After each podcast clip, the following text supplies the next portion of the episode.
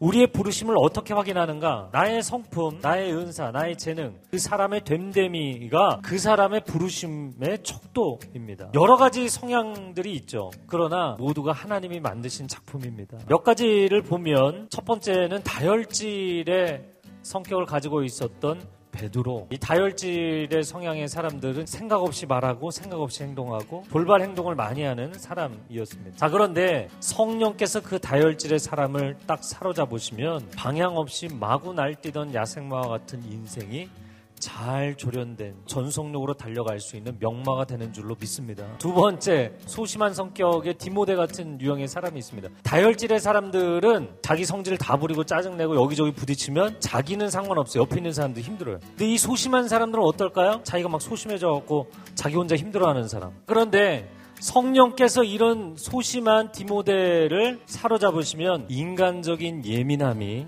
영적인 민감함이 됩니다. 세 번째는 착한 마음의 소유자 바나바입니다. 이런 유형의 사람들 마음씨 너무 착하고 다른 사람에 대해서 극률이 많고 그런데 문제는 뭐예요? 사람들이 너무 잘해주다 보면 쉽게 생각해. 그러면 마음에 상처를 받아요. 그러나 이런 사람들도 성령에 사로잡히면 그의 착한 마음 가운데 영적 권위와 하늘의 지혜가 부어지게 될 줄로 믿습니다. 네 번째, 꼼꼼하고 철저한 인간 누가 이런 사람들 너무 기계적인 것 같고 차갑게 느껴집니다. 자 그러나 누가가 자기 직업이 뭐였습니까? 의사잖아요. 사람의 생명을 살려야 되는 일이기 때문에 철저해야 돼요. 하나님의 생명의 말씀을 증거해서 사람들의 영혼을 살릴 때 철저해야 돼요. 그래서 누가복음을 보면 다른 복음서들과는 달리 아주 철저하게 고증을 해서 순서에 따라서 기록을 한 것을 볼 수가 있는 것이죠. 그래서 내가 누구인가가 중요한 것이 아니라 내가 누구의 손에 붙들려 있느냐가 중요한 것입니다. 여러분 한 사람 한 사람은 하나님의 작품인 줄로 믿습니다. 절대로 자신을 부정하지 마세요. 그래서 여러분이 기도할 때 하나님 저는 디모데 같은 내향적인 성격이고 소심하고 예민한 성격입니다.